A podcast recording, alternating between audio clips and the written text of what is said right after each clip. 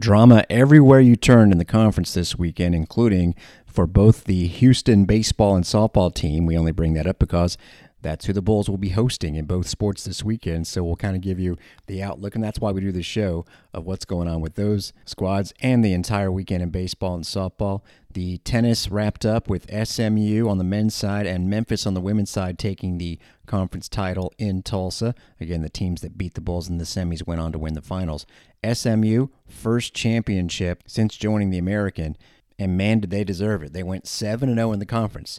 You know how many teams there are in the conference? Eight. So they beat everybody during the regular season, and they won all three matches in the conference tournament. The finale came against Memphis, and it was a tight one. 4 2 against Memphis. That was a tight one. Four of the six singles matches went to three sets, and the others were relatively close, including a first set tiebreaker win at number six that was big for SMU. Memphis had knocked off Tulsa, the host, which I was a little surprised at, even though Memphis was seeded ahead of Tulsa. In fact, the higher seeded team won every single round, so the computer rankings turned out to be right in this case, even though, frankly, I think the Bulls should be ranked ahead of Tulsa. And as a matter of fact, they now are, but going into the conference tournament, they weren't. That's why the Bulls got stuck with that fourth seed. But the good news is the new computer rankings have the Bulls ahead of Tulsa basically as the third best team in a conference that surely is going to get at least three teams into the tournament, so that bodes well. It was a pretty awesome Sunday for SMU teams as the men's tennis squad was winning a title, and as you know, the men's golf team won as well in Brooksville, setting the tournament record, which was put up by the Bulls back in 2015, 27 under par SMU finished 29 under par, saving their best round for last, which allowed them to hold off the Bulls. A sophomore, Nathan Petronzio, won his first career individual tournament, and he was in first the whole time, so that's pretty darn impressive. Just ahead, as you know, of Run Yeprayong of the Bulls. Houston finished in third. UCF was 10 and back at Houston. Cincinnati was just one shot behind the Knights. Everybody else finished over par. Well, what did we say for women's tennis? It was going to come down to the semifinal between SMU and Tulsa, basically deciding the second team in the conference. And frankly, you would have assumed UCF would have won. Well, the Bulls took care of that with UCF. Memphis took advantage by beating the Bulls, and the Tigers did not stop there. First of all, that semifinal, Tulsa had the home court advantage, but lost the doubles point, had to win four singles matches, and did. So you're thinking if you're Tulsa, we've got this. We don't have to play UCF. We're ranked ahead of Memphis. And they won the doubles point, taking a tiebreaker at the deciding set. So they had just beaten SMU four out of six in singles. All they got to do is split the singles matches with Memphis, and the Tigers destroy them. Straight set wins at the bottom four spots to clinch, and they were actually ahead in one of the other matches if they needed to. So Memphis had to win the conference tournament to get the NCAA bid. They were ranked 55th, and they did. You know UCF's going to get in. And boy, that last spot, if there is a third spot, or maybe they'll both get in, is going to be very interesting. The selection show is next week. Right now, the projections actually have SMU ranked one spot ahead of Tulsa. But Tulsa just beat them head to head, but it was on their home court, so We'll talk more about that next week, obviously. Wrapping up with the weekend in baseball and softball, we said it was dramatic for both Houston teams that are coming to Tampa. And man, was that the case. Houston wins the series against Memphis, but they were all down to the wire. And the first one was a shocking win for the Tigers, going up against Houston closer Ben Sears. They were down 9 to 7 with nobody on and two outs and two strikes and came back to win. It was crazy and really could have sent the Cougars in a bad direction. They had put up eight runs against Memphis starter Landon Gartman, the guy that the Bulls could not solve. Looked like they were going to cruise to victory, up 6 nothing. Actually, Memphis tied it initially at 6, only for the Cougars to go back up by 3 and again blow it at the end. They almost blew it again on Saturday. They led 4 nothing after 1 but Memphis starter Dalton Fowler actually went into the seventh, did not give up another run, and Memphis tied it with three in the top of the eighth against their outstanding reliever, Derek Cherry. Then Memphis had second and third against Sears, who had blown the save the previous night. With one out in the top of the ninth to take the lead, he gets a couple of outs, and then Memphis walks it off on a home run. Sunday wasn't quite as crazy, even though again Memphis mounted a comeback from down 4-1. Houston takes it 7 5. So that's the next Bulls opponent. They are one game off the lead which is shared by three teams, as Tulane took the big one in New Orleans. All the games really were kind of decided early in this case, so not nearly as much drama, just an important series victory for the Green Wave, taking the Friday outing 11 to 5. Again, this was 10 nothing through four innings. The Pirates' runs all coming in the final three there.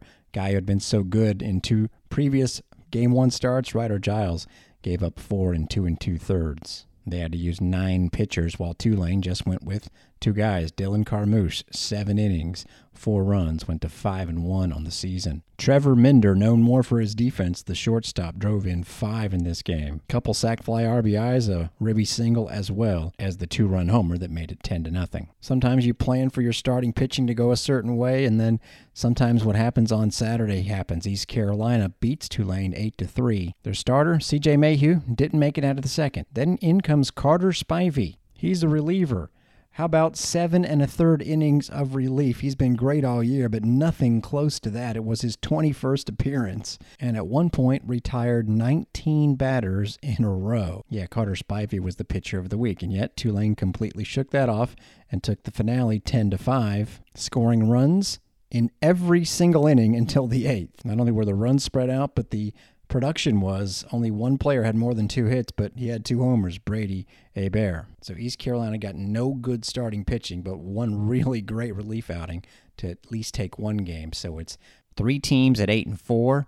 UCF is the third, went to Wichita, came away with a sweep. First two games certainly winnable for Wichita. UCF takes the first eight to five, and then Shockers were up seven to two, only to fall sixteen to twelve, four RBI each for UCF's leadoff man Jeffrey Pena and Ben McCabe. Then he went 0 for 5 on Sunday, but Noah Orlando went 4 for 5, and they actually got good pitching. Rudy Gomez started the second, went four innings, struck out five, only gave up one run. They had two four spots, and that was enough for the sweep and an 8 to 2 win. Handful of Tuesday games, so we'll give you those results and again a fuller conference outlook on Wednesdays around the American. And we'll do the same with softball. Expect Wichita to have plenty of conference honorees after sweeping Memphis with some lopsided results, all run rules 10 to 1, 14 to 3, and 19 to zip. Six spot in the first inning of the first game.